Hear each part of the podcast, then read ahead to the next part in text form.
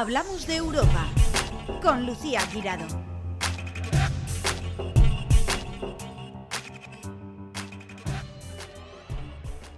Bienvenidos una semana más a Hablamos de Europa, el programa que acerca a la Europa de las oportunidades a los ciudadanos para que sus proyectos se hagan realidad y que pone la lupa a todo lo que ocurre en Bruselas. El puerto de Valencia es una de las joyas de la corona, no solo de la comunidad, sino de España. Es el cuarto puerto más importante de Europa en cuanto a volumen de contenedores, pisando de los talones a Rotterdam, Amberes y Hamburgo, algo que quizá con la terminal norte se consiga. Sin embargo, para que el puerto siga siendo competitivo, es imprescindible no solo su ampliación, sino un nuevo acceso terrestre. Hasta ahora los miles de camiones que acuden al puerto a recoger o llevar mercancías solo tienen un acceso, lo que conlleva un, que se haga un cuello de botella y horas de espera para entrar. Y peor aún, provoca atascos en la V30 en horas puntas, lo que afecta al resto de los vecinos de, de Valencia. Si el puerto de Barcelona, el principal competidor del de Valencia, cuenta con varios accesos, ¿Por qué no ocurre aquí lo mismo? Para abordar este y otros aspectos que los nuevos gobiernos locales y autonómicos deben abordar ya si se quiere aprobar en la presente legislatura, se encuentra en el programa de hoy el presidente de la Asociación de Directivos y Empresarios Logísticos del Puerto de Valencia, Alfredo Soler Martínez. Muchísimas gracias por venir. Gracias por invitarme. Buenos días. A ver, hay muchas cosas en el puerto y el puerto la verdad es que como he dicho es una de las joyas de la corona, ¿vale? Pero que mucha gente además eh, lo desconoce, ¿no? Pero bueno, crea muchísimo empleo, es el más del 2% del empleo de Valencia, eh, pero tiene que seguir eh, siendo competitivo, ¿no? ¿Qué es lo primero que se debe abordar si no queremos perder esa competitividad y que nos adelanten otros puertos con lo que supone esto para el empleo y las empresas valencianas? Pues lo, primero que te quería aclarar es que el puerto de Valencia no deja de ser una herramienta para la ciudadanía, para la sociedad. Al final, eh, todo lo que se consigue a través del puerto no es eh, como otros piensan para enriquecer a unos pocos que están metidos allí. Al contrario, es un puerto de interés general, como se llama, todos los puertos de interés general que, hay en, el Estado español, y entonces es lo que eh, facilita las exportaciones de mercancías que producimos eh, en toda la zona industrial, de, en este caso de Valencia, la comunidad valenciana, y el hinterland, que es la zona de influencia del propio puerto. ¿Que ¿Cuál es la zona de influencia del propio puerto? Para que nos hagamos una idea. Pues es más del 50% de lo que es la península ibérica. Es decir, eh, en un radio de conexión eh, estaríamos alcanzando incluso la zona de Madrid, pertenecería al puerto de Valencia para tener una salida cómoda, sencilla y competitiva, que no sea excesivamente cara y por tanto incluso industrias de Madrid puedan exportar a través del puerto de Valencia a un precio muy competitivo frente a otros países que exportan eh, y otras eh, industrias de otros países que exportan por sus puertos locales. Entonces, a tu pregunta primera, para conseguir tener un puerto competitivo y que no nos vayamos hacia atrás, porque ahora, como tú has dicho, estamos muy bien situados, estamos muy bien situados precisamente porque tenemos unas grandes conexiones. Somos como un, lo mismo que sería un aeropuerto hub, somos un puerto hub con conexiones con ciento y pico países del mundo, mil y pico puertos del mundo, lo que quiere decir que esas conexiones directas, sin pasar por escalas, nos hacen trabajar a unos precios realmente buenos. Para no perder esa condición de puerto de enlace o puerto hub, ¿qué necesitamos? Punto uno, no quedarnos pequeños, porque la industria del transporte marítimo, que el 90% de las mercancías en el mundo se mueven a través de barcos con el transporte marítimo, el 90%, y ojo, aquellos críticos eh, por el tema de sostenibilidad, el transporte marítimo es el menos contaminante con diferencia de cualquier modo de transporte que existe a nivel mundial. Incluso mm, mm, el, el ferrocarril, el tren, es más... Sí, porque la cantidad de contenedores que se mueven en cada barco y más con las economías de escala que se están aplicando y el gigantismo que todos conocemos, mm. que sabemos que en un barco ahora mismo se pueden llevar hasta 24.000 contenedores en un mismo viaje, es cierto que ese barco contamina, pero cuando divides la contaminación entre cada contenedor de los que lleva, sale muchísimo menos contaminante que eh, el transporte en ferrocarril incluso. Es decir, el transporte marítimo es el transporte más sostenible que hay. Eh, por tanto, con ese gigantismo, esa, esa, estrategia de gigantismo, precisamente para contaminar menos y que salga más económico ese transporte, sabéis que cada vez los barcos son más y más grandes. Hmm. Lo que significa que cada vez las terminales que atienden a esos barcos dentro de los puertos necesitan tener mayor agilidad, mayor espacio para poder eh, asumir ese digerir, volumen claro. con la velocidad que es necesaria. Claro, porque te viene un paquete de un montón de miles de contenedores en un mismo viaje que tienes que tramitar en cuestión de horas. Entonces, claro, lo primero, no quedarse atrás en cuanto a infraestructuras de terminales. Que con lo cual la Terminal Norte, ahora sí o sí, ¿no? Mm, se que- va a agilizar el tema, o sea... Esperemos que sí, claro. eh, hemos pasado eh, unas elecciones eh, municipales y autonómicas, ahora estamos con las eh, del gobierno central y entendemos que una vez ya esté todo esto estabilizado, todos esos grandes proyectos en infraestructuras que han estado durante un tiempo paralizados se van a volver a, a reactivar. Claro, porque parecía que todo ya iba viento en popa Sí, en ese aspecto, sí. entonces se empezó compromiso, eh, cambiaron dirección del puerto nada antes de elecciones, ¿no? Mm. Y parecía que, que- que- que eso se volvía a parar, ¿no? Pero bueno, ahora en principio con los nuevos gobiernos esto tiene que tirar para adelante porque está todo preparado, o sea, realmente Sí. está todo ya preparado para que digan ok y en poco tiempo, ¿no? Se ponga en funcionamiento la Terminal Norte. Además, hay, hay cosas que no todo el mundo conoce. Es decir, el ayuntamiento, el gobierno municipal, no es competente para decidir si la terminal norte se pone a funcionar y si se construye o no se construye.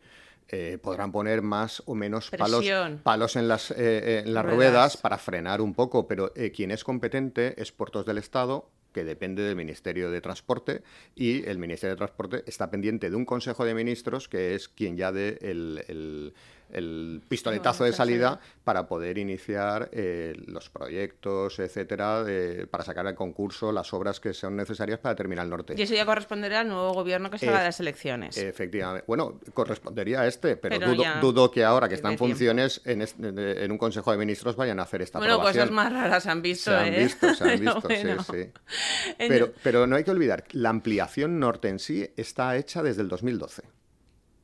Todo Lo que es la infraestructura, la ¿no? infraestructura Y además que- muy verde, ¿eh? ¿No? Creo, Sí, tengo sí, entendido. Sí, que podría, todo aquello que podría afectar a, a las corrientes marinas, incluso las afecciones a playas, etc., etc., todo eso ya se acabó en el 2012 con una declaración de impacto ambiental cumpliendo con toda la legislación vigente en aquel momento, en aquella época, y todo eso ya está hecho. Hmm. Ahora lo único que hay que hacer es aprovechar toda esa infraestructura que se hizo y que costó un dinero, pues ahora rellenar todo ese terreno y poner a producirlo con una Claro. terminal que, eh, que será un operador privado el que opere en- en- en ese lugar. ¿Y cuánto se puede incrementar la capacidad con ese terminal?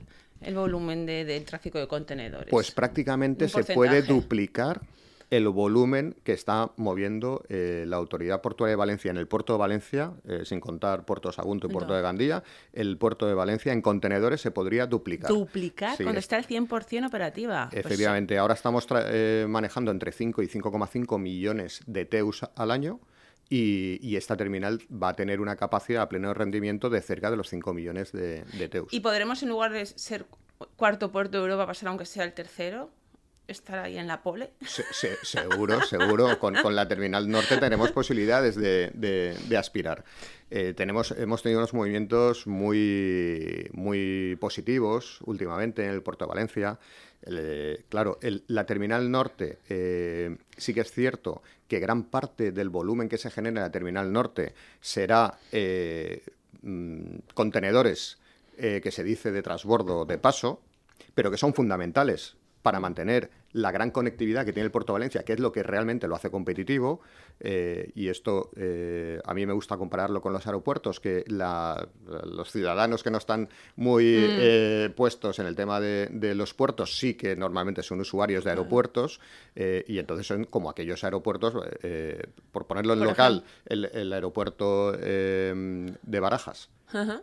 Evidentemente, ir de Madrid a cualquier punto del mundo es mucho más económico que hacerlo de Valencia, Valencia. porque de Valencia tienes que coger escala, o, o- o te vas a Francia, o te vas a Barajas, o te vas a cualquier otro lugar donde tener que hacer ese, ese transbordo, ¿no? o esa, esa escala.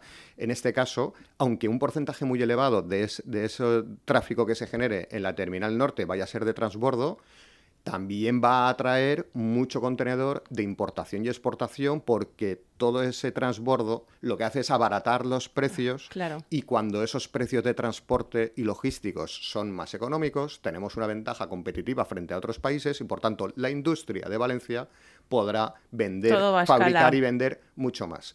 Y la importación también va muy ligada a la exportación.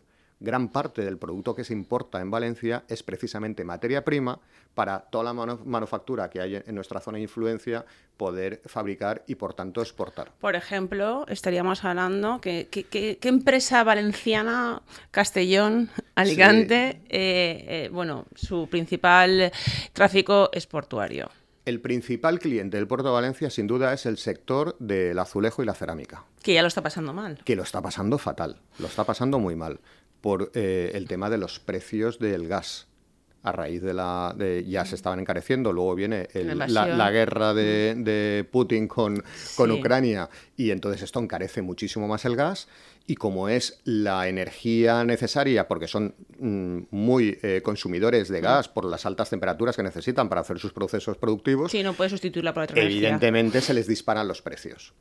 En igualdad de condiciones, si se dispara el precio del gas para todos en general, estoy eh, pensando en, eh, los productores máximos competidores nuestros, que son los italianos, pues estaríamos en igualdad de condiciones. Aumentaría el precio de la venta, se reduciría un poquito el consumo porque la gente se contraería en cuanto a, a comprar estos productos, pero estaríamos en igualdad de condiciones. ¿Qué sucede?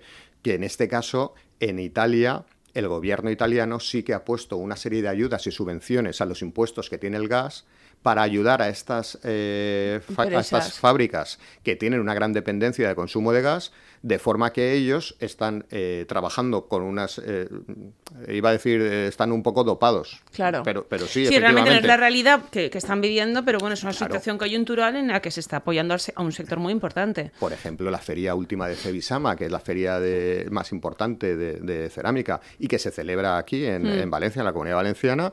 Pues claro, pues eh, aunque se celebra en la Comunidad Valenciana y hay un montón de empresas de aquí de la Comunidad Valenciana que están exponiendo, las empresas que han venido de otros países son las que se han llevado el gato al agua.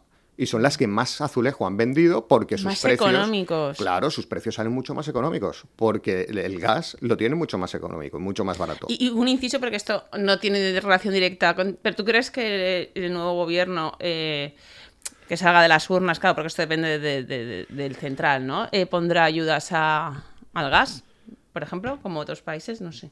Pues es lo que se está presionando también desde el se, sector. se está presionando, se ha hecho un manifiesto de apoyo a toda la industria de Castellón, el cual eh, Propeller Valencia también estuvimos presentes y apoyamos, y, en- y se ha hecho mucha presión en el, en el gobierno autonómico de Chimo Puig. Eh, Chimo Puig eh, atendió perfectamente esta solicitud, pero claro, tampoco depende de él, eh, necesita del apoyo del gobierno central. Sabemos que ha, ha estado trabajando con esto, pero mm, necesitamos las ayudas ya. Claro. Se necesitan ya, eh, no las promesas de que van a llegar. Con todo esto ha coincidido con los cambios y las elecciones y lo que va a ser a partir de que estén constituidos los nuevos gobiernos, pues es una incógnita. Eh, confiamos en que los nuevos gobiernos, eh, que bueno, ya está definido el color, pero aunque no hubiera estado definido el color, entendemos que fuera, hubiera, hubiese sido el color que hubiese sido, algo hubieran tenido que hacer. Claro. Y a ver, he- hemos dicho que, que, bueno, se va a duplicar el volumen, pero se puede duplicar el volumen con los accesos que tenemos. Como has dicho, hay cosas que se tienen que hacer ya. ¿Qué es lo que se tiene que hacer ya?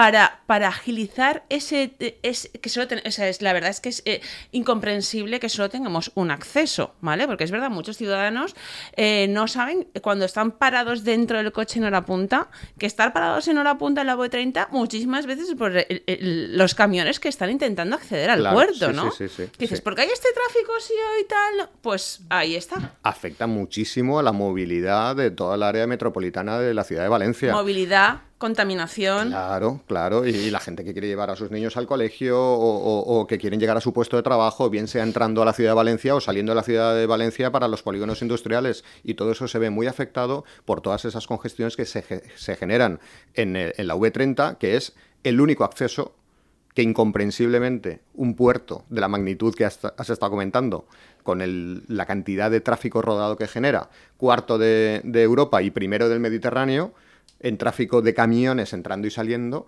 que solo tenga un único acceso. O sea, es que, aunque solo fuera por tema de seguridad, De hecho, Propeller estamos eh, mm, estudiando hacer un informe eh, a través de inteligencia artificial en el cual salga a la luz un poco los altos riesgos que hay de que haya un, un accidente en ese embudo, porque al final la entrada no es Un que solo, incendio, no un- solo es un acceso único, es que hay un momento que el cuello de botella se reduce a dos carriles pasando por un puente. Dos carriles. Y ahí están pasando mercancías peligrosas, está pasando. Ahí cualquier accidente, eso sería, mm, eh, dicho así coloquialmente, una ratonera. Es decir, las consecuencias que se podrían tener desde el punto de vista de seguridad eh, son incalculables. Porque, por ejemplo, cuando llega un barco con 24.000 contenedores, llega. Y en ese momento es cuando acuden todos los camiones, ¿no? Claro, ahí hay un pico de demanda de camiones durante el día de la llegada y los días posteriores que, que necesita hacer ese trabajo y vaciar esos contenedores que han llegado a esa terminal para, para ir entregándose a los clientes finales, etcétera,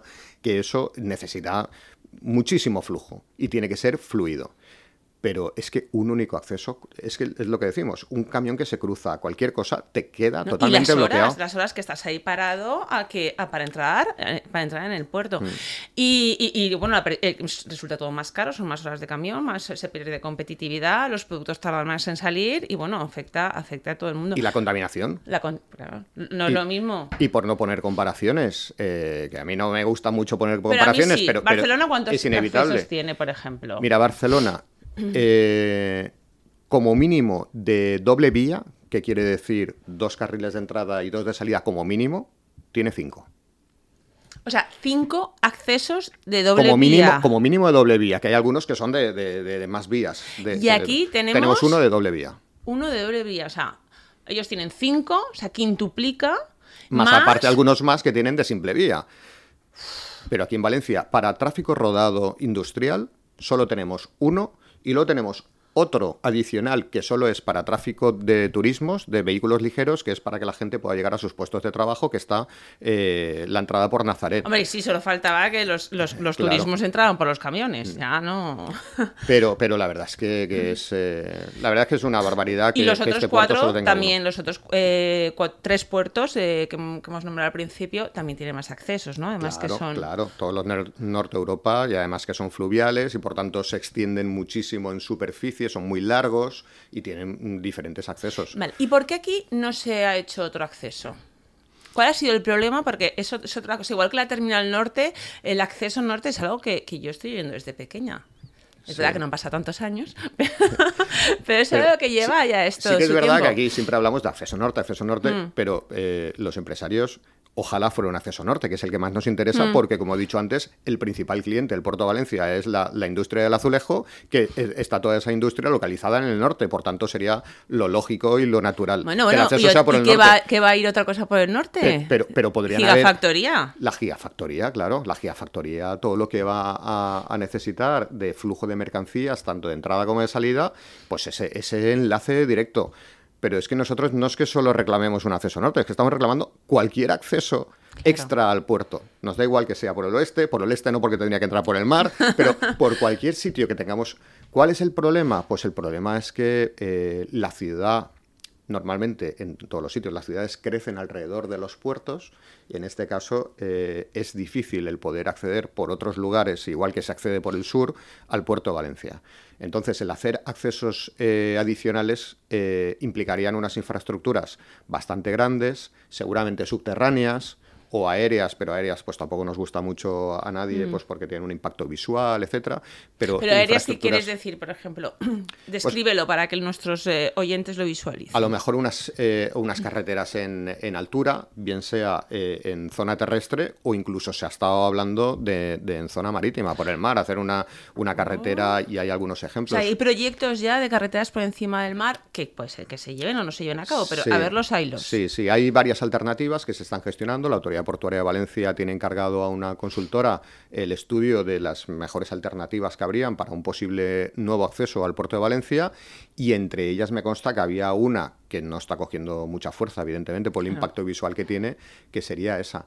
De hecho, esta eh, la estoy oyendo yo también desde pequeñito. ¿Ah, ¿eh? De- desde que era joven estoy oyendo esa, esa, esa alternativa. ¿Y cuál crees que sería la más factible de las que se están barajando? Yo no soy técnico. eh, Yo, yo soy Pero bueno, ingeniero, las yo soy ingeniero informática, no soy en, en- en obras, pero eh, parece ser que todo indica que la mejor solución sería un acceso subterráneo que a lo mejor pues a, a la altura de por Porsa Playa más o menos ahí pudiera entrar hacia abajo y cruzara eh, ese tramo de Valencia que tiene que atravesar eh, vía subterránea que no afecta en, en absoluto a la movilidad de, de la ciudadanía y que saliera ya dentro de lo que es el puerto de Valencia.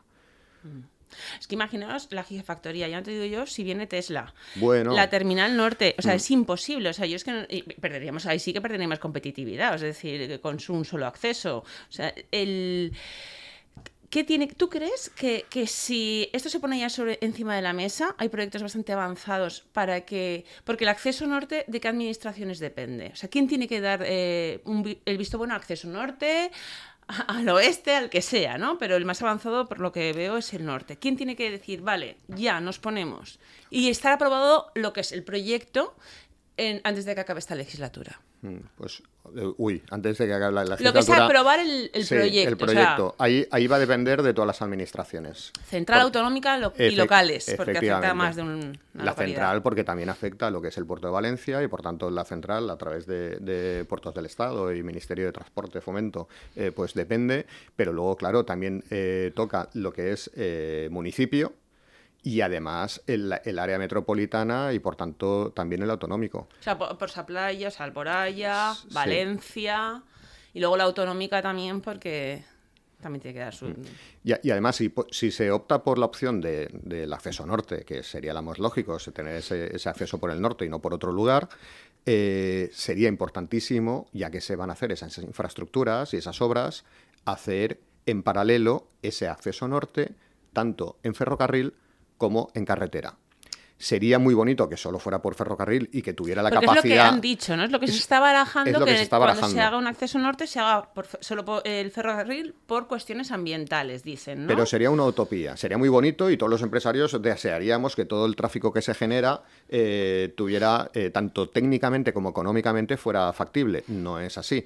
Pero que sí que se hiciera en ferrocarril para que todo aquello que se pueda eh, focalizar en el ferrocarril, pues son camiones que dejan de contaminar, pues sí, nosotros eh, esa postura la apoyaremos. Ahora, 100% ferrocarril y que no tenga carretera es una utopía. Sí, Eso, porque eso ¿qué- no- qué es hay inviable. cosas- ¿Qué cosas hay que no se puedan o que sea más complicado o menos competitivo llevarlas por ferrocarril que por camión, por ejemplo? Mm, El- el- en cuanto a temas económicos, competitivo por temas económicos, el ferrocarril eh, tiene una distancia mínima en la cual a partir de, de ciertos kilómetros compensa y es más económico, pero para distancias cortas, como es el caso que estamos hablando, siempre va a salir más caro. Vale. Siempre. Los camiones tienen un radio mínimo y un precio mínimo de radio como un taxi cuando te levanta la bandera, evidentemente. Ese- el camión va a cobrar un mínimo. Es imposible que el 100% de las empresas que exportan eh, desde la zona norte tuvieran una conexión eh, por tren, o sea, que el, el- el vagón o el contenedor de- de- te llegue hasta la puerta de tu fábrica. Eso es imposible.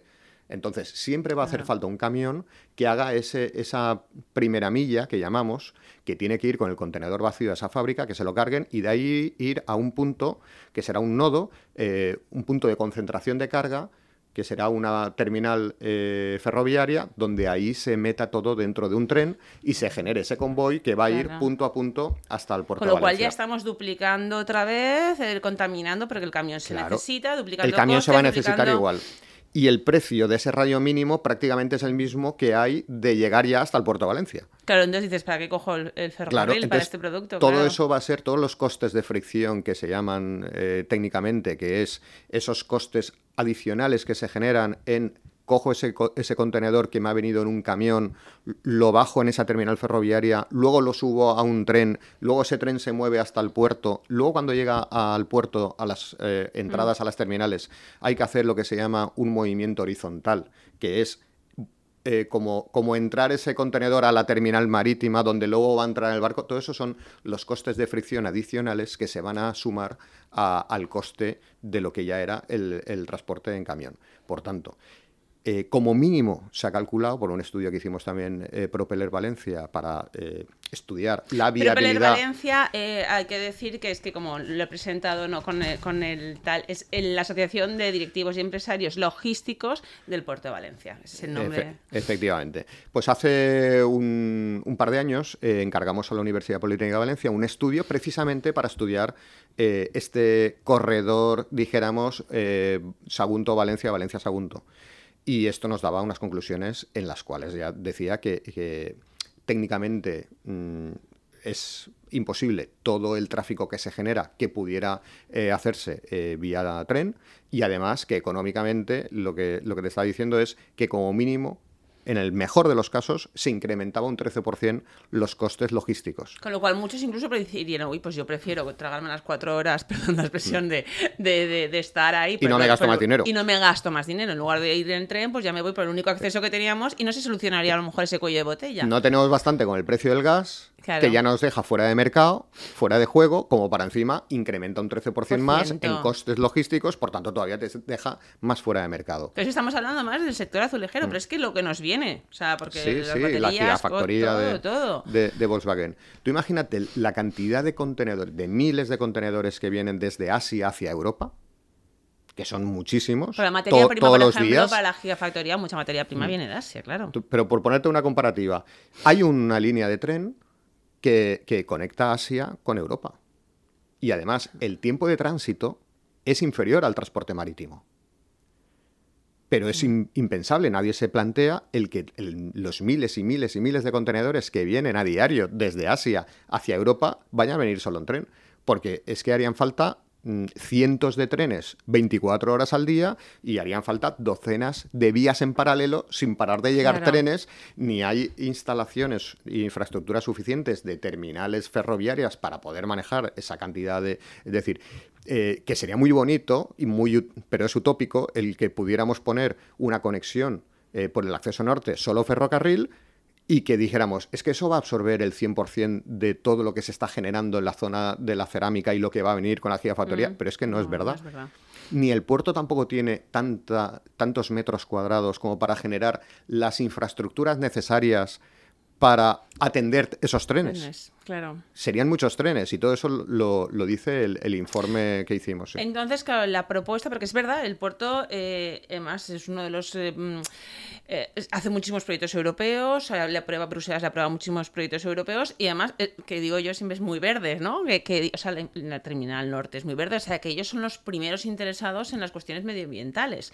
Entonces, lo que, claro, si piensas, vamos a ponernos en la más factible, ¿no? Que sea la lógica, por lo menos también desde mi punto de vista, desde fuera, que no aquí no, yo no tampoco estoy ninguna entendida. Pero lo más factible sería un, un túnel subterráneo, ¿no? Desde pues acceso norte hasta el puerto. Eh, claro, si ya has hecho toda la infraestructura, oye, que más te da hacerla un poquito más ancha, no aquí simplificando mucho, y por donde van las vías, pues a la que vayan los camiones, ¿no? Ya que aprovechas esa infraestructura y lo que se puede ir por tren, pues no hay nada para largas distancias y lo que no en camiones, ¿no? Eso me imagino, mm. simplificándolo mucho, es lo que, lo que vosotros os gustaría, ¿no? Claro. Pongamos el caso de que, el hipotético, que solo se hiciera un acceso por carretera. Eh, pongamos vamos a dejar aparte un poquito el tema del tren, que sea solo por carretera. Solo poniéndolo por carretera ya supone 15.000 toneladas de emisiones de CO2 al año el ahorro que supone el hacer el acceso norte solo por carretera. Mm. Porque te estás ahorrando de cada viaje 40 kilómetros. Vale. Y además ya no son los kilómetros que te estás ahorrando, sino que además eh, eh, todas las congestiones que se, que se generan y que eso no está cuantificado en la V30, ya no solo de los camiones, sino además de todos los turismos que se quedan De todos los que estamos diciendo porque hay este tráfico. horas de eh, arranco, paro, arranco, paro, se multiplica por exponencialmente esa contaminación. Pero, y la entrada de turismos también desde el norte también, que por ahí también se... Claro. yendo, fluido, yendo fluido, en el mejor de los casos serían 15.000 eh, toneladas de CO2. Si además, cuando haces ese acceso norte, pones también esas vías y un porcentaje, digamos que conseguimos un 25, un 30% del volumen de tráfico generado, conseguimos meterlo en el tren, y el 100% ya sabemos que es inviable, pero conseguimos Mm. meter un 25, un 30, pues oye, el ahorro sería enorme. Entonces, yo eh, lo que no he entendido durante estos últimos años es eh, que hemos tenido unos gobiernos que, que van con el tema de la sostenibilidad Mm. por bandera y que precisamente ese es el argumento que, que esgrimen para no hacer el acceso Mm. norte, etcétera, etcétera. Vamos a ver, si el acceso norte es igual, hacer acceso norte es igual a ahorrar eh, en emisiones. Y, por cierto, que el puerto de Valencia no contamina tanto como dicen. Mm. Y la prueba está que cuando estuvimos confinados eh, por el COVID, la contaminación, lo veréis en todos los Es verdad titulares, que bajó en todos los sitios, los animales llegaban a tal. Sí, sí. pero, pero lo que es en la ciudad de Valencia, ¿Mm? no sé si fue un 95% la reducción de la contaminación. Y no olvidemos que cuando estábamos todos en nuestras casas, los camiones seguían moviéndose más, Claro. si, más si cabe, porque hubo un pico de demanda por aquello de que toda Bueno, la gente... to- no, toda la gente estaba en casa y se dedicó a comprar por internet, entonces hubo un boom eh, es- Ah. espectacular de, de consumo y de importaciones y movimiento de contenedores, es decir, aumentó el tráfico de camiones muchísimo en esa época y sin embargo se redujo un 95% la contaminación de la ciudad de Valencia. Entonces, ¿tú crees que, que el gobierno en este sentido de Mazón y de Catalá eh, es- será receptivo a las propuestas de los empresarios del puerto y agilizarán eh, el acceso? La Terminal Norte ya han dicho que sí, con lo cual la Terminal Sí. Norte, eh, aunque mm, falte solo del Ministerio, digamos, el apoyo moral lo tienen. Sí. Pero el acceso norte, ¿crees que son receptivos? Que se, por lo menos lo que son los trámites empezarán a trabajar ya en eso. Sí, sí, sí, sí. eh, Son muy receptivos. De hecho, hemos tenido alguna reunión con ellos y son muy receptivos. Y A lo que, ferrocarril y a... y lo que están y lo que están ahora ellos estudiando y tenemos pendiente otra reunión con ellos para profundizar en el asunto es solo ferrocarril o combinado ferrocarril carretera que va a ser eh, por supuesto la, la única opción que vamos a defender desde, desde la asociación de empresarios porque entendemos que la otra pues es muy bonita y, y ojalá eh, está- nos gustaría nos encantaría que pudiera ser pero no no No tiene sentido. no es que no tiene sentido, No es que al final no, no llega, no llega ni por temas técnicos ni por temas económicos. Y si no se hiciera ese acceso norte, eh, ¿podríamos llegar a perder ese cuarto puesto europeo? ¿Nos podría adelantar, por ejemplo, Barcelona? Pues es difícil de ad- adivinar. Eh, sí que es cierto que hoy ya nos hace falta ese acceso norte o cualquier otro acceso. Hoy ya, con el acceso actual, tenemos serios problemas de acce- accesibilidad y además también nos afecta a los viales interiores del puerto. Deberíamos de tener un acceso por otro punto que no se quede concentrado todo por la zona sur y al final esos viales, eh, incluso ya no solo fuera, sino dentro, también se, congestionan y se colapsan. Por tanto, si nosotros pretendemos mantener o aumentar el volumen de, de tráfico, no va a ser eh, rentable con los accesos actuales. Por- entonces, no podemos crecer. Cuando sabemos qué es lo que sucede eh, en, el, tema portuario, en el asunto portuario a nivel internacional, cuando un puerto no puede crecer, lo que hace es que decrece. Porque cuando no está preparado para los nuevos retos que vienen con el gigantismo de los nuevos eh, eh, contenedores, etcétera, entonces se empiezan a desviar esos servicios regulares de barcos que cada 15 días te vienen con tantos eh, contenedores, cuando hacen un barco un poquito más grande y ya no te cabe aquí porque no tienes capacidad, ya no por muelle ni por eh, número de grúas, Sino, por la agilidad de salida del producto. Claro, sino, sino porque eh, tienes un embudo que no puedes ni entrar ni salir con, con la neces- con la agilidad que se necesita, entonces empiezan a desviar y se van a otros puertos. ¿Cuál es el puerto más próximo que tenemos? El cual, si nosotros no damos la talla, van a, encantado de- van a empezar a desviar esos tráficos.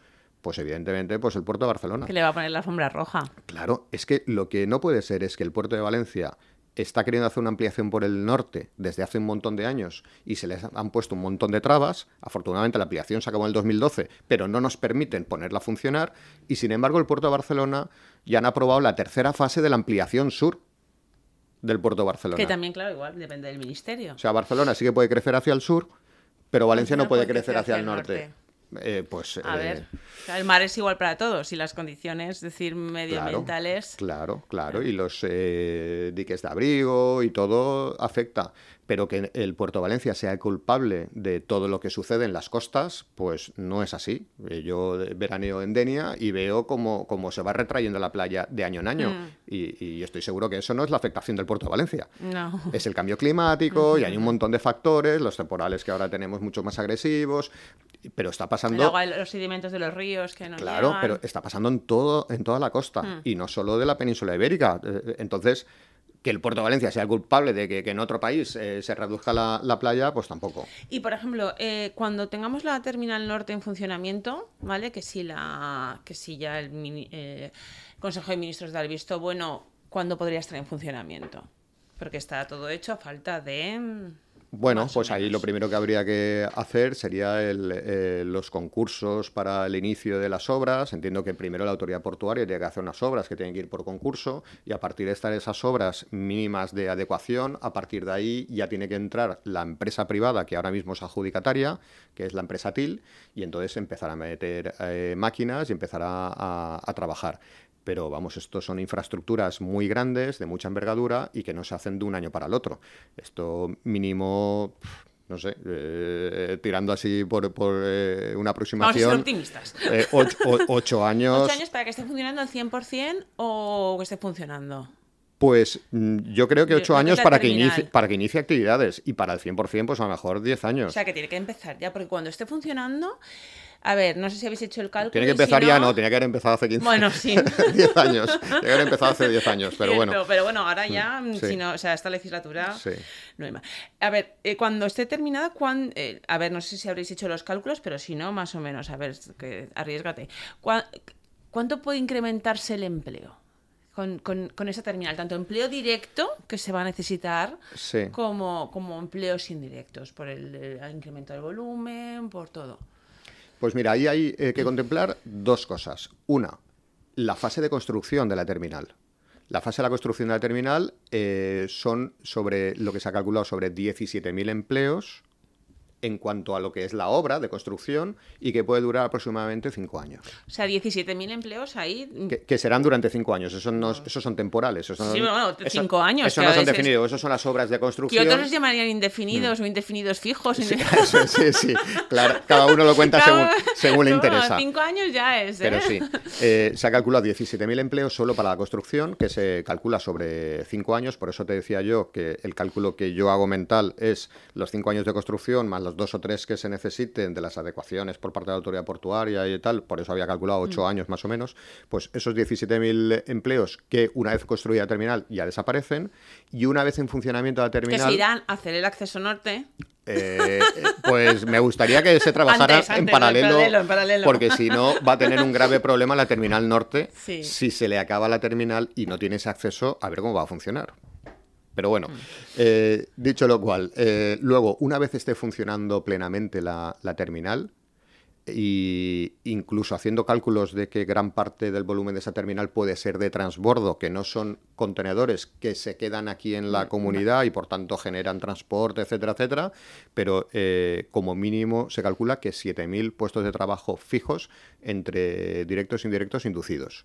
Si haces el cómputo global, eh, contando con todo lo que supondría dentro de lo que es el Puerto de Valencia, porque claro, es que eso lleva otras connotaciones que 7.000 eh, puestos de trabajo que se pueden generar con lo que es la Terminal Norte, pero eh, esa empresa que se va a la Terminal Norte eh, se traslada de otro lugar que está ocupando ahora, hoy en, la, en el puerto de Valencia, con menos capacidad, pero sí que va a generar un hueco.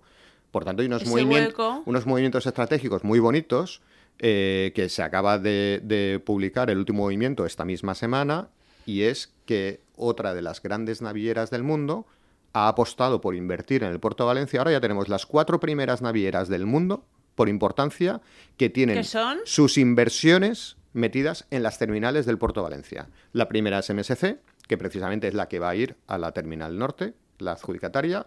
La segunda es la terminal MERS, que ya tiene la terminal propia de APM. La tercera, estamos hablando de CMA, que es la que ahora ha entrado en 49% del accionariado de la terminal de CSP, que es el grupo Cosco, es decir, eh, mm, MSC, Maersk, CMA y Costco son las cuatro navieras más importantes del mundo. Entre esas cuatro mueven el 55% de los barcos y contenedores que se mueven en todo el mundo. Y, las tenemos aquí. Y todas esas han apostado por Puerto Valencia y se han gastado muchos millones de euros en invertir en las terminales, lo que de algún modo está garantizando el futuro del Puerto Valencia y fidelizando a los grandes Claro. clientes eh, que van a seguir apostando por este Puerto Valencia porque están jugando con su dinero. Claro. Eh, entonces, eso, por eso te decía que esos 7.000 puestos de trabajo que se, van a que se pueden generar en la Terminal Norte, pero ya ha habido un movimiento estratégico de CMA que ha invertido en la terminal que va a quedar mucho hueco del que se va a ir hacia la Terminal Norte para cubrirlo con seguramente contenedores de esa gran naviera francesa que es la CMA. Entonces hay que ver cuántos otros eh, puestos de trabajo se van a generar con el resto de terminales, con esos movimientos que se van a, crear y con esos eh, aumentos de tráfico, en este caso sí, de import y export que ya nos, mm, nos generan no solo el trabajo en el puerto, sino de fuera al puerto también. Y ya para, para terminar, a ver, también dices, eh, tantos barcos viniendo con 24.000 contenedores para arriba, para abajo. ¿Hay espacio suficiente en el puerto? Y además yo sé que, tu, tu empresa ¿no? propuso eh, que se investigara es, a ver cómo, cómo hacer esos contenedores, porque digamos que los contenedores, imagínate que llegan de Asia y se vacían aquí. ¿Y qué pasa con esos contenedores? Que se quedan en el puerto y ya vendrán a por ellos, ¿no? Ocupando espacio, ¿no? Entonces vuestra empresa, eh, ¿no? Eh, propuso que se investigara, ¿no? En el... eh, Cuéntale un poquito. Eh, ah, ah, bueno, me estás hablando eh, de, sí, ahora de he la- cambiado, he cambiado, de la pero porque ahora... Exacto, cuéntame un poquito. Bueno, eh, bueno eh, mi, mi empresa principal no es la startup. La startup, pues eh, la verdad es que eh, yo tenía ¿Tu desde empresa hace principal es? Transvaso Soler, Vale. que somos concesionarios del Puerto de Valencia y, y- y nos dedicamos a- al contenedor vacío y al mantenimiento y reparación y demás. Con lo cual, ¿qué pasa con el contenedor vacío? Hay una logística inversa muy compleja en cuanto al, contenedor vacío, porque siempre hay desbalances. En todos los lugares, en todos los puertos del mundo hay desbalance de contenedores entre los que se importan y se exportan. Hasta el punto que puedes tener un puerto que más o menos esté bien balanceado y que importa más o menos el mismo número de contenedores que exporta, pero en el puerto de Valencia, por ejemplo, tenemos el caso que todas las importaciones las hacemos en un tipo de contenedor que es el de 40 pies, que son 12 metros de largo, y sin embargo la mayoría de las exportaciones se realizan contenedores pequeñitos de 6 metros de largo que son de 20 pies.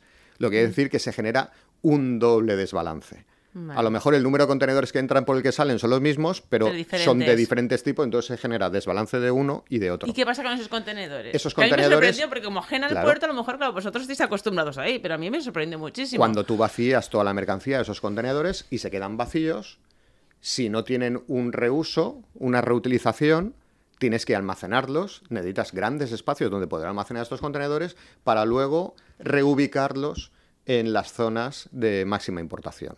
Por ejemplo, lo que más se está transportando eh, los últimos años es mercancía desde Asia al resto del mundo, a Europa, Estados Unidos, todo lo que fabrican, eh, en China sobre todo, y todo esto se exporta nuevamente en contenedores de 40 pies. Entonces, aquí se genera esa logística inversa en la cual todos los de- eh, puertos receptores vamos almacenando contenedores que luego tenemos que reubicar vacíos en la, en la, otra vez en las zonas de, ex- de- de exportación, otra vez a Asia. Esos son costes de miles de millones de dólares anuales de reposición de esos contenedores. Eh, ¿Cuál es eh, la idea? Yo le di muchas vueltas durante muchos años y tal, y al final, eh, aprovechando que en Valencia tenemos un centro de innovación abierta, que es OpenTop, de la Fundación Valencia Port, auspiciado por la Autoridad Portuaria y demás, pues propuse un reto a, a OpenTop, un desafío. Y entonces mi empresa, pues... eh, o sea, eh, entramos en este proyecto y sacamos el desafío de contenedor reciclable. Lo ideal sería, pues igual que hacemos con las latas de cerveza, con los botellines de cristal, de, de- Claro. algún refresco, lo que sea. Es decir, que se utilicen los contenedores y que eh, si lo reutilizas dos, tres veces, pues fenomenal, pero con una vez que lo utilices, que lo pudieras reciclar. Y que no se queden ahí por meses. La, la idea es eh, muy bonita, pero Claro. muy difícil de conseguir. Lo ideal sería, pues mira, pues llega aquí y aquí no tengo uso, lo meto en una trituradora y sale en escamitas o en bolitas pequeñitas de materia prima por el otro lado y luego esa materia prima la almaceno en sacas y cuando me hace falta un contenedor, en una impresora 3D, 3D. le doy a un botón, le meto esas bolitas de nuevo como materia prima y me imprimo un contenedor del tipo que me hace falta. Eso Todo llegará, ¿eh? Todo llegará, Claro, yo eso, creo, ¿eh? eso es muy fácil de pensar, pero muy difícil de, de implementar. Hay eh, mucha investigación en cuanto a tipos de materiales, eh, mucha investigación desde el punto de vista de calculistas, de, de, ingenieros, para ver cómo tiene que ser ese diseño, con ese tipo de plástico reciclable o material especial que estamos investigando, a ver eh, qué perfiles se deben de mantener en las vigas, etcétera, para mantener, por supuesto, la, la seguridad y que sea siempre safety de Pero cara es- a la vida humana. Ese reto, se, eh, bueno, tú lo has visto ahí, eh, se va medio, está bien enfilado, porque bueno, te has apostado y habéis, te has aliado, ¿no? Digamos, con, Sí, con los que aceptaron ese reto, ¿no? Y Sacamos con- el desafío, se presentaron varias startups, al final una fue la, la vencedora y... ¿Y cuál es el prototipo así más o menos?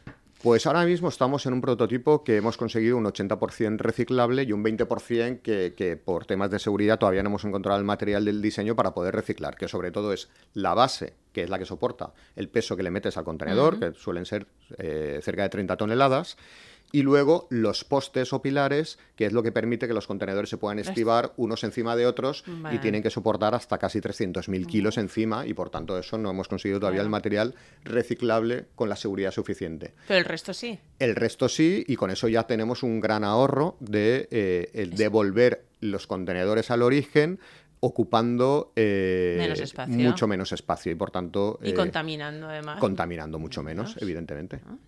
Y entonces, aparte, porque yo to- todo esto venía además por eh, la cuestión de espacio, porque otra de las cosas que creo que, que- que os gustaría, el puerto, hay que aprovechar, hay que aprovechar la legislatura, hay que poner, Sí, hay que sí, aprovechar y eh, mm, quien ya sabe la, la frase, ¿quién no llora? Entonces, ¿qué sería ya también el colofón? Bueno, el colofón, faltan muchas cosas, ¿no? Pero ¿qué os gusta también, por problemas también de espacio, de Sí. logística, de, de- de competitividad y de agilidad? ¿Qué es lo que Sí. os gustaría también? Pues mira, eh, el futuro de la logística eh, estamos todos convencidos que pasa por lo que es la intermodalidad.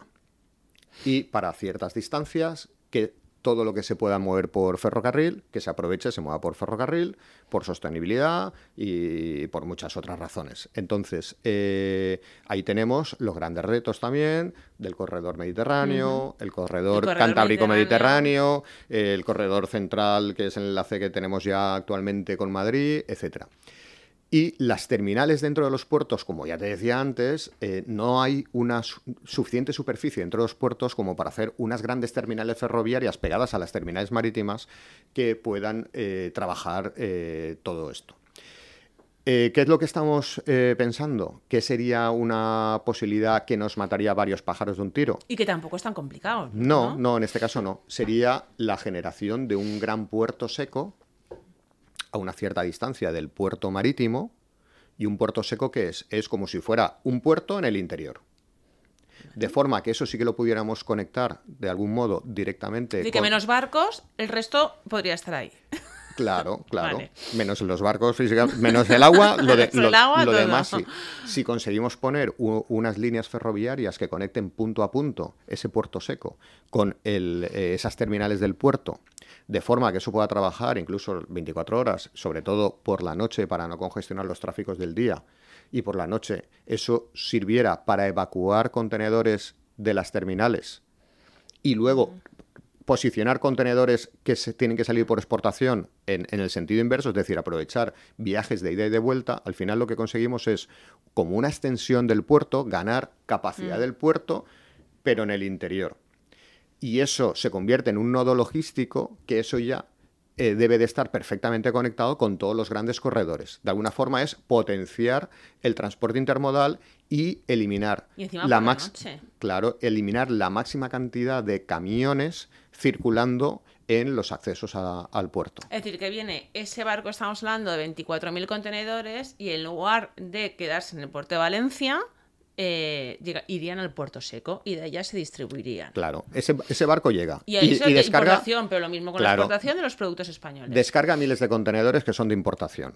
Pero claro, esos productos una vez se descargan del barco van a, a- a den- eh, lo que es eh, la zona de dentro de la terminal marítima, ocupando espacio, y ahí pueden pasar varios días, porque se inician los trámites de eh, gestión de trámites de aduanas, etcétera, que se despache la mercancía, pagos de que llegue el impuestos. camión que están ahora Claro. ahí. Entonces esos contenedores están ocupando un espacio ahí durante muchos días. Bueno, muchos días. Lo normal eh, son pocos días, pero hay casos que se complican y son más días. Eh, ¿Cuál sería la idea? Que esos contenedores, tal y como lleguen, llegue la noche y esos contenedores vayan a ese puerto seco. Ese puerto seco tendría las mismas, sería una figura fiscal exactamente igual que el puerto, que tuviera su resguardo fiscal de aduanas vigilando y que fuera como, dijéramos, una zona franca garantizando que como se va a mover por tren punto a punto, se está garantizando que ese contenedor llega tal y como salió del puerto y no se le ha podido manipular la mercancía, ni, ni robar, ni meter. Sí, porque en otros muchos sitios hay puertos secos, claro, con lo cual. Claro, claro. Y entonces eh, sería esa extensión, tú ya estás vaciando todos esos contenedores en ese puerto seco. Puedes tenerlos más días tranquilamente hasta que se despache de, de aduanas y tal y ya se vaya entregando a los importadores que son los compradores. En el caso de la exportación, también Claro, cada vez que viene un barco de estos grandes y tiene que cargar miles de contenedores de exportación, tienen que ir llegando los días previos a la terminal para estar perfectamente posicionados en primera línea y cuando llegue ese barco poder cargarlos en el interior. Esos se pueden también ir acumulando tipo buffer en ese puerto seco y eh, el día antes o dos días antes empezar a moverlos a esa terminal para no estar consumiendo esos espacios tanto eh, anteriormente. Conseguimos descongestionar esos viales interiores del puerto, aparte del acceso norte que estoy seguro que también eh, debemos de tener, y, y de alguna forma también estás promocionando muchísimo el transporte ferroviario. Claro. Porque de esos contenedores de exportación, si ahí van a ir a un puerto seco comunicado perfectamente vía ferroviaria, pues cuando venga de Madrid, pues lo normal es que en vez de traerlos en un camión, que lo metan en un tren, se quede ahí y luego ahí con el shuttle, con el shuttle nocturno de, de, ese, ese trenecito que vaya mm. todo, toda la noche como una noria dando vueltas y llevando y trayendo, llevando y trayendo, pues esto lo pudiera hacer. Entonces esto eh, es un una idea de, este? hace ya años que se está eh, trabajando con la autoridad portuaria. Por supuesto, la autoridad portuaria es súper mm, la, primera interesada también en, este desarrollo del puerto seco. Ahí tenemos un, un gran aliado y ahora se está bueno, se, está, se estaba, porque claro, ahora también estamos pendientes del nuevo presidente del puerto que vaya a venir. Claro porque eh, Joan Calabuch, el pobre, ha venido y, ha estado breve. muy poquito tiempo y ahora con el cambio del gobierno autonómico, la verdad. claro, eh, eh, y además tenía muchas ideas y muy mm. buenas ideas y tal y, no ha podido desarrollar. Entonces ahora, claro, eso se está desarrollando con Aurelio Martínez. Mm. Se estaban buscando, porque ahí se necesitan muchos metros cuadrados. ¿Hay alguna zona que tengáis en mente? ¿Se está barajando algún sitio? ¿Norte, sur? Este eh, hay dos alternativas que ganan más fuerza. Una sería hacia, hacia el corredor central, es decir, eh, mirando hacia, hacia Madrid. ¿Y de ahí qué ganarías, digamos, de industrias? ¿Qué zona es la zona? Al final, si está bien conectado eh, por ferrocarril, un poco te da más igual, esté un poquito más hacia el norte, hacia el sur y tal. Al final eso es la salida eh, natural hacia Madrid y entonces todo lo que es el corredor central y todo el hinterland de Madrid, pues lo estarías de algún modo garantizando. Pero ¿Y zonas, a lo mejor Cheste, Chiva o... Eso ya va a depender de las negociaciones que se hagan con los diferentes ayuntamientos, que tengan una bolsa de metros cuadrados suficiente y con conexión ferroviaria y yo creo que en este momento lo peor que podemos hacer es levantar la liebre. Ah, sí, sí, sí, yo iba por, ahí. porque, porque, claro, puede, venir la especulación de, de la compra-venta de terrenos y tal. Y luego está la otra alternativa que está barajando, que sería eh, ya no tanto hacia la zona central, sino hacia la zona, zona noroeste, mm. que estaría también muy conectada con la zona central, pero a su vez con el acceso norte, con la zona de la gigafactoría, con Park Sagund, con la zona azulejera, etcétera. A mí personalmente, pero eso es a mm, nivel personal, no, no como, no como, no como propeller, a nivel eh, personal me gusta más la idea de esa zona noroeste, pero también es muy difícil encontrar ahí esa bolsa de metros cuadrados suficiente, porque claro, una vez lo haces, eh, para hacerlo bien, no solo tiene que tener la capacidad para todos esos contenedores llenos de importación y exportación, sino que ya que lo haces, vas a necesitar una bolsa de metros también muy importante para contenedores vacíos, hasta que consigamos tener el, el, 100% reciclable. claro, yo por eso, como llega el Puerto Seco, quería hablar de los contenedores. Que, todavía quedará un tiempo para eso, para el proyecto de Recontainer, la startup esta que estamos eh, funcionando, y eh, poder conectar con, tener también parking de camiones Hay mucha necesidad de parking de ¿Ah, camiones sí? alrededor del puerto de Valencia. No hay parkings, hay algunos eh, eh, de la Generalitat y en combinación con la Federación Valenciana de Transportes, pero son totalmente insuficientes. Entonces, hacer una gran ciudad del transporte donde se esté ese puerto seco sería, fun- mm, vamos, sería la ¿Cuántos bomba. metros tendría que tener, más o menos? Pues está hablando de eh, partir de un millón de metros cuadrados, que son muchos metros cuadrados. Imagínate Mm. el trabajo, los puestos de yo siempre veo lo mismo, los puestos de trabajo, aparte de la competitividad, por supuestísimo, que eso, bueno, sería, los puestos de trabajo quedarían a, ya no a la zona donde esté el puerto seco, sino en general a... Mm. Claro, a eso sería lo ideal. Sería lo ideal y tendrías ahí tú un, Pero eso un no es complejo no complicado, ¿no? O fantástico. sea, es decir, realmente eso de que depende de la voluntad de autoridad portuaria de tener, los empresarios ya no te quiero decir, sería buscar el sitio, que tampoco es fácil, y los ayuntamientos estarían encantados de recibir eso. Entonces, ¿qué falta?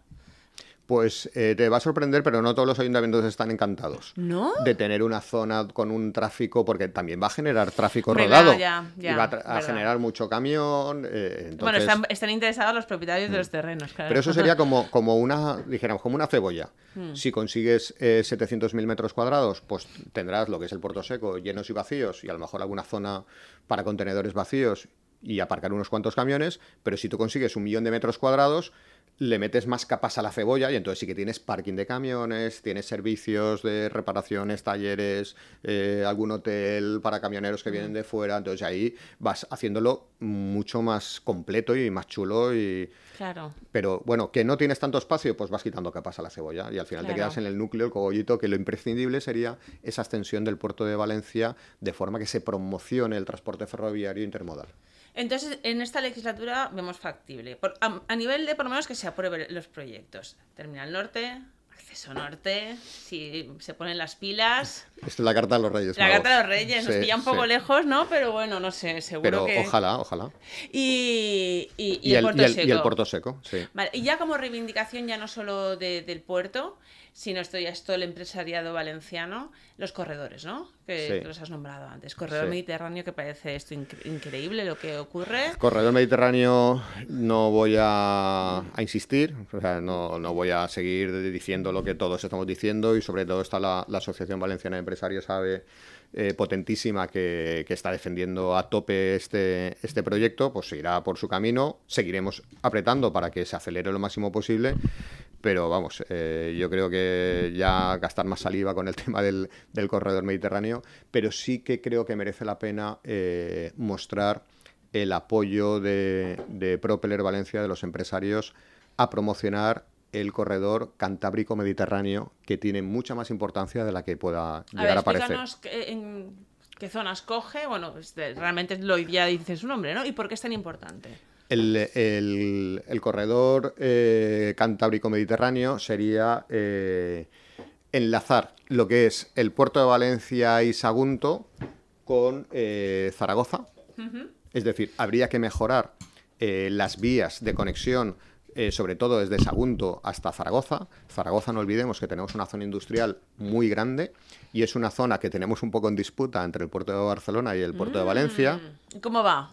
¿50-50? ¿Vamos ganando de Bueno, momento en esa...? La verdad es que el primer golpe lo dieron ellos. Eh, eh, hay, ¿Por? dos, hay dos terminales ferroviarias importantes en, en Zaragoza. Eh, una es TMZ y otra es Plaza de Adif. Y, y el puerto de Barcelona, la conexión del puerto de Barcelona con Zaragoza Natural es a través de TMZ, que es una terminal que, en la cual han apostado mucho y han invertido mucho dinero, tanto el puerto de Barcelona como el gobierno de Aragón. Y sin embargo, luego está la otra terminal, eh, Plaza, que, que voy a decir yo, pues eh, para mí es más grande, más bonita y, y más Me chula. se llama como, más como nuestra empresa, o sea, lo que vamos a Sí, decir, plaza. Efectivamente, sí, sí. Y, y esa es la que conecta más directamente con el puerto de Valencia. Eh, ¿Por qué hemos estado siempre un poquito un paso por detrás del puerto de Barcelona cuando mm, más o menos las distancias son las mismas y tal? Pues porque las infraestructuras que nos han comunicado a nosotros con Zaragoza nunca han estado por el gobierno central igual de cuidadas que las infraestructuras desde Barcelona hacia Zaragoza Y, por ejemplo, ¿qué infraestructura hasta el son? punto que la Autoridad Portuaria de Valencia eh, invirtió mucho dinero generado por el puerto de Valencia en, en mejorar esa infraestructura ferroviaria eh, que enlazaba eh, Valencia con Zaragoza. Es Ahora decir, ya... No voy a ser demagoga ni voy a ser maniqueísta, pero me quiere decir que las infraestructuras que, que- que han mejorado ese tráfico con Zaragoza, se las ha pagado el gobierno central al puerto de Barcelona y las nuestras, gran parte las ha La pagado autoridad la de, Autoridad Valen- Portuaria de Valencia. Sí, sí, eso, eso es exactamente. traducción. Esa, esa es la traducción. Y entonces, eh, para eh, sigo con el eh, explicándote lo que es el corredor cantábrico eh, mediterráneo. El corredor cantábrico mediterráneo sería esa conexión entre Valencia, Sagunto, Zaragoza y luego desde Zaragoza subiría hasta llegar hasta el puerto de Bilbao. Es decir, que nos uniría, vertebraría totalmente Valencia Bilbao. desde Valencia a Bilbao. ¿Y con eso? No olvidemos que los tres principales puertos de Europa están en el norte de Europa. Se genera muchísimo tráfico eh, de contenedores con el norte de Europa. Si tuviéramos estas conexiones, este corredor perfectamente engrasado y con esas infraestructuras y con esa sostenibilidad, etcétera, estaríamos diciendo que la conexión del puerto de Valencia con el puerto de Bilbao sería muy Directa, directa, muy fácil. competitiva y por qué no aspirar a que muchos de esos barcos que ahora mismo tienen que dar la vuelta a la península Porque para ir hacia el norte es- de Europa, Su origen, por ejemplo, es qué barcos vienen que tienen que dar la vuelta a la península para llegar Pues a esos todos los- puertos. todos los que vienen desde Asia y vienen atravesando el Mediterráneo y luego pasan por el estrecho de Gibraltar y de ahí algunos se van ya hacia la costa este de Estados Unidos y otros dan la vuelta a la península y suben hacia el norte de Europa. De esos que van hacia el norte de Europa, en vez de hacer ese desvío, de dar esa vuelta, podrían descargar gran cantidad de contenedores en el puerto de Valencia. Es decir, ahí tenemos Vaya. un- un- un- una, una potencialidad increíble. Y de ahí, por el corredor eh, Cantábrico-Mediterráneo, subir al puerto de, de Bilbao. Y desde ese puerto de Bilbao, con barcos feeder, que son como se denominan esos barcos más pequeños, como de reparto, ya que comuniquen con el norte de Europa. De esa forma, ese barco, en vez de dar esa vuelta, iría directamente ya hacia Estados Unidos, hacia la costa este. Ostras. Entonces ahí tenemos una gran potencialidad y, y tenemos pues eh, grandes empresas eh, localizadas aquí en, en el puerto de Valencia que, que tendrían vamos eh, muchísimo interés en, en- en- en poder ¿Y esa es- entrar en esta sería necesaria y cómo, y qué factible? ¿Cómo, qué- qué- cómo lo ves? ¿Lo ves factible? ¿Qué realmente sería necesario hacer? Pues ahí ¿Qué son, falta? son mejoras sobre todo en infraestructuras, electrificación de algunos tramos que están sin electrificar, creación de apeaderos para poder conseguir meter eh, los convoys, los trenes de 750 metros, porque si no son más pequeñitos y por tanto no aprovechan tanto y metes una locomotora pero no arrastra tantos contenedores, al final es todo economía de escala. Tengo aquí un dato con este corredor Cantábrico-Mediterráneo, solo con comparando la situación de las conexiones actuales que hay con la, la conexión que sería con esas mejoras y esas electrificaciones, estamos hablando de 15.000 toneladas de emisiones de CO2 al año que nos estaríamos ahorrando con esas mejoras, que también es una otra barbaridad. No, perdona, 11.000 toneladas de emisiones de CO2 al año. Y en, en tema económico está valorado en 38 millones de euros al año de ahorro si pudiéramos tener esa vía, esa De conexión. ahorro para los, las empresas que no tienen que dar esa vuelta. Y ya no te quiero decir en puestos de trabajo, que yo siempre Claro, soy muy es- repetitiva. Es, que ahora hay que dar, para esa conexión hay que dar mucha vuelta, que de la otra forma sería de forma más directa. Claro. Y todo eso es competitividad. Y entonces, no, es que hay un gran empresario que se va a ganar 38 millones de euros al año porque no va a dar esa vuelta. No, es que eso se traduce en, en- en el precio del producto. Y cuando un ciudadano se va a un supermercado y ve en el lineal un producto, pues no es lo mismo que lo vea a un precio que un 10% más económico, Claro. tanto que hablamos de la inflación y de lo que están subiendo los precios, pues una parte importante del coste de los productos es precisamente la logística. La que transporte, es- si decimos, claro, ¿cuánto encareces? Y de lo que es el, agricultor que coge la naranja hasta que llega al lineal, pues ahí lo estamos viendo. Claro. Es que parece magia que vayamos a un lineal y veamos cualquier tipo de producto en el lineal y, y nunca falta, ¿no? Pues detrás de eso hay una logística hasta el último eh, eh, repartidor, que, reponedor el supermercado, poniendo esa mercancía siempre a punto y, y lo damos como, como por hecho, como si eso fuera magia que chasqueas los Claro, dedos y, y ese producto aquí. Aparece ahí, ese, ese bote de gel o ese papel higiénico o cual- cualquier producto, no. Incluso la fruta, productos frescos, vienen de otros países. Ya. La naranja lo que tenemos que hacer es que no venga tanto, ¿eh? Eso también es Sí, verdad. sí, tenemos que ser un poquito- lo, lo nuestro. Un poquito más proteccionistas, Sí, sí. sí, ahí a ver qué hacemos, ¿eh? Algo tenemos que hacer. Sí. y, y bueno, luego también eh, Marruecos, ¿no? Marruecos es un, un sitio también que, que, que hay que cuidar bastante. No sí. Marruecos, sino todo lo que lleva. Ahí, ahí tenemos una, por qué, tenemos una también- amenaza, una amenaza importante. En este caso es el puerto Tangermed. Vale. El puerto de Tangermed es un puerto que es eh, puramente de transbordo. Eh, entonces, claro, eh, han hecho un gran puerto ahí con unas condiciones eh, tanto laborales como de otros aspectos, en los cuales son mucho más competitivos que nosotros, y entonces están quedándose gran parte de los tráficos de transbordo que ante- anteriormente se trabajaban a través de los, de los puertos españoles, sobre todo el puerto de Algeciras, que también es eh, básicamente de transbordo, y el puerto de Valencia, que es un, pu- eh, un puerto mixto que se llama, que es de transbordo y de carga import y export. Entonces, claro, eh, sí que es cierto que están llegando ya a su límite de capacidad, ya eh, están llegando a los 9 millones de TEUs. Valencia, en total, está moviendo 5, 5 y medio. Y ellos han llegado en poquitos años a alcanzar los 9 millones de, de TEUs. Obviamente, muchos de esos millones han salido de Valencia, del puerto de Valencia Claro. y muchos más todavía de- del, del puerto de Algeciras. Entonces eso es un- una amenaza importante que tenemos y por eso tenemos que tener las infraestructuras lo mejor posible para no perder eh, eh, esos tráficos. Bueno, yo creo que hem- hemos hecho una carta a los reyes. Pero eh, bastante, ojalá se nos compraran unas cuantas de estas cosas, sí.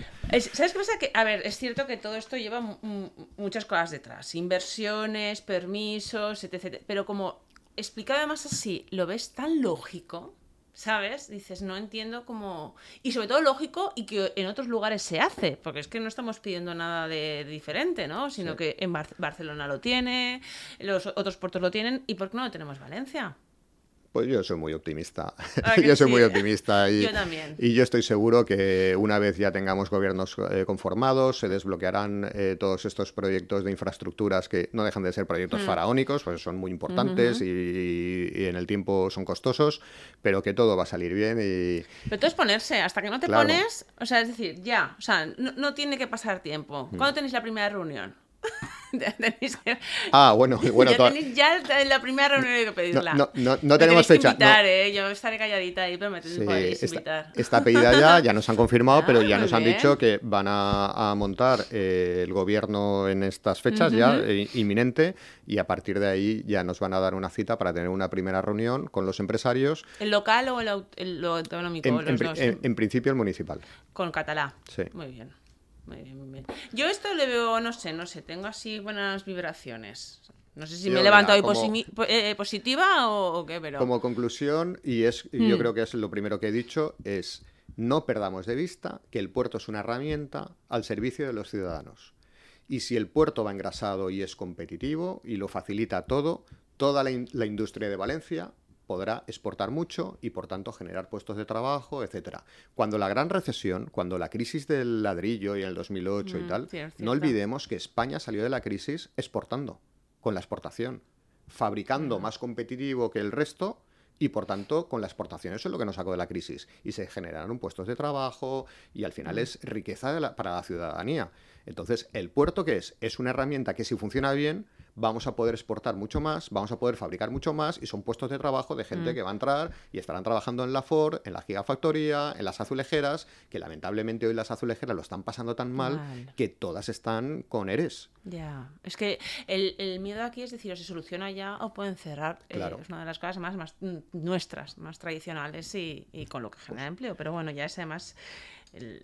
Pues la defensa del puerto de Valencia es la defensa de la industria y la defensa de, de los puestos de trabajo y de la riqueza de los bolsillos de los ciudadanos de la, de la comunidad valenciana. Eso hay que tenerlo muy en cuenta. Pues yo ya te digo que creo que va a salir, yo creo que va a salir todo bien. Y lo que sí que te pido, Alfredo Soler, presidente de la Asociación de Directivos y Empresarios Logísticos del Puerto de Valencia, que me vayas contando eh, puntualmente Vale. lo que. O sea, casi yo. A mí me gustaría de que salieras de la- en la misma reunión y me dijeras, mira, Lucía, me está diciendo catalá, pero como sé que eso no me lo vas a contar, que cuando se pueda contar, que vengas y, y nos lo cuentes. Por cierto, ¿cuántos, Estupendo. ¿cuántos eh, empresario- empresas eh, pertenecen a Propeller? Más o menos. So- por- so- somos eh, 120, 120 empresarios y luego tenemos una división de juniors, que son gente que está en fase de formación y que ya está trabajando en el sector, pero que quieren aprender y tener networking con, con los grandes empresarios y tal. Y tenemos 30 de esa comisión de junior, más los 120 que somos los, los socios actuales. Casi nada. Pues muchísimas gracias, Alfredo Soler, y, y nada, y hasta pronto. Muchas gracias a ti, Lucía. Y mucha suerte no a ti, sino a todos los valencianos. Gracias. Una semana más en Plaza Radio, La Voz de Valencia Plaza, hemos hablado de la Europa, de las oportunidades y de la actualidad del viejo continente, porque lo que ocurre en Europa te afecta directamente. Encuentra todos nuestros podcasts en nuestra web 999plazaradio.es o en tu plataforma preferida. 99.9 Plaza Radio, La Voz de Valencia.